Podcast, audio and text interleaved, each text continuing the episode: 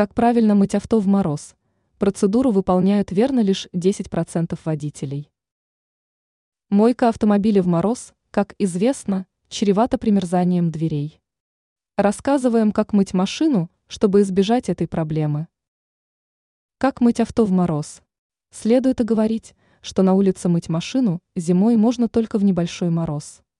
Уже при минус 10 градусах лучше прибегнуть к профессиональной мойке в теплом боксе с последующей просушкой.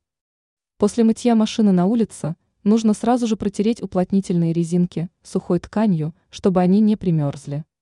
Также предотвратить примерзание дверей помогает протирание уплотнительных резинок растительным маслом.